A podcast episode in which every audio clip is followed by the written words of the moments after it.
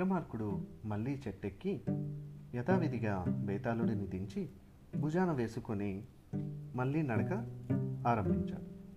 అప్పుడు బేతాళుడు నవ్వి విక్రమార్క నీ పట్టుదల చూస్తుంటే నాకు నవ్వొస్తోంది. ఇచ్చిన మాట నిలబెట్టుకోవటానికి నువ్వు చేస్తున్న ప్రయత్నం చూస్తుంటే ముచ్చటేస్తుంది. నీకు మార్గాయాసం కలగకుండా ఇంకో కథ చెప్తాను విను. షరతులు మామూలే. అని కథ ప్రారంభించాడు బేతాళుడు. ఒకప్పుడు మచిలి అనే ఊరిలో జనార్దనుడు అనే బ్రాహ్మణుడు ఉండేవాడు. అతడికి లేక లేక ఒక ఆడపిల్ల జన్మించింది. ఆమెకి సుశీల అని పేరు పెట్టి అల్లారు ముద్దుగా పెంచాడు. ఆమె యుక్త వయస్కురాలైంది. ఆమె అద్భుత సౌందర్యంతో విలసిల్లుతూ అందరినీ ఆకట్టుకోసాగింది. సుశీల అందచందాల గురించి విన్న ముగ్గురు బ్రాహ్మణ యువకులు ఆ ఊరికి వచ్చి తమని తాము జనార్దనుడికి పరిచయం చేసుకున్నారు. అయ్యా నా పేరే జ్ఞాని.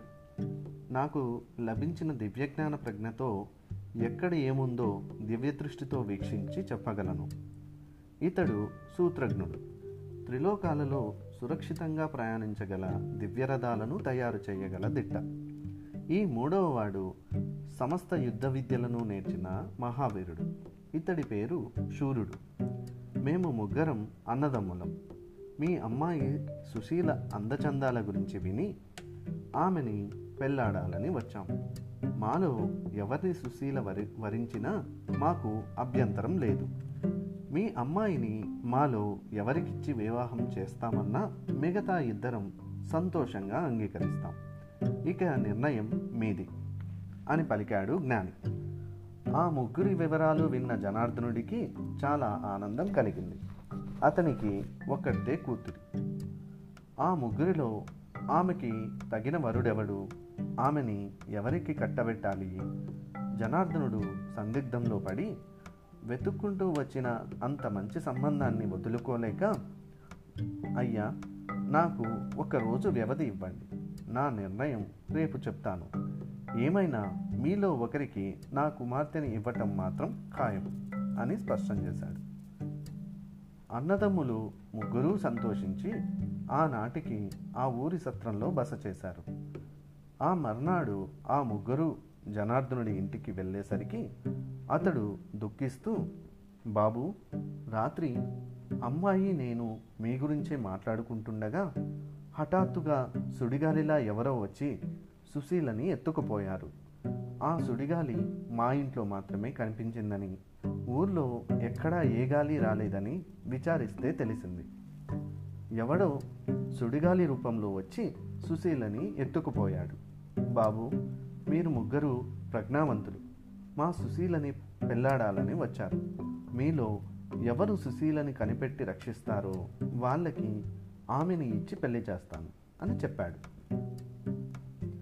అంతటా జ్ఞాని తన దివ్య జ్ఞాన దృష్టితో సుశీల ఎక్కడ ఉందో వీక్షించి ఈ ఊరికి ఉత్తరాన పది ఆమడల దూరంలో కీకారణ్యం మధ్యన బ్రహ్మరావి చెట్టు ఒకటి ఉంది.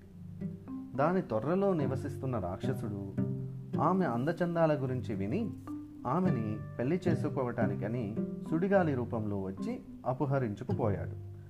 రేపే ఆమెని వివాహమాడబోతున్నాడు అని వివరించాడు. అప్పుడు సూతజ్ఞుడు తలపంకిస్తూ రేపటి దాకా వ్యవధి ఉంది కదా. ఈరోజే నేను ఒక దివ్యరథాన్ని తయారు చేస్తాను.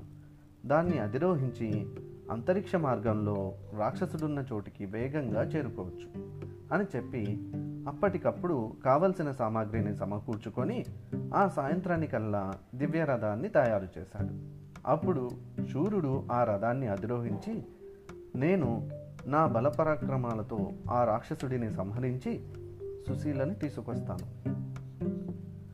అని పలికి వాయువేగంతో రాక్షసుడి స్థావరానికి చేరుకున్నాడు. అక్కడ రాక్షసుడికి సూర్యుడికి మధ్య ఘోర యుద్ధం జరిగింది. చివరికి వాడి ప్రాణాలు ఆ బ్రహ్మరావి చెట్టు ఊడల్లో ఉన్నాయని తెలుసుకొని వాటన్నిటినీ ఏకత్రాడులా కలిపి ఒక్క వ్రేటుతో తెగనరికాడు దాంతో ఆ రాక్షసుడు రక్తం రక్తం కక్కుకుంటూ మరణించాడు. శూరుడు అదే రథంలో సుశీలని క్షేమంగా ఇంటికి చేర్చాడు.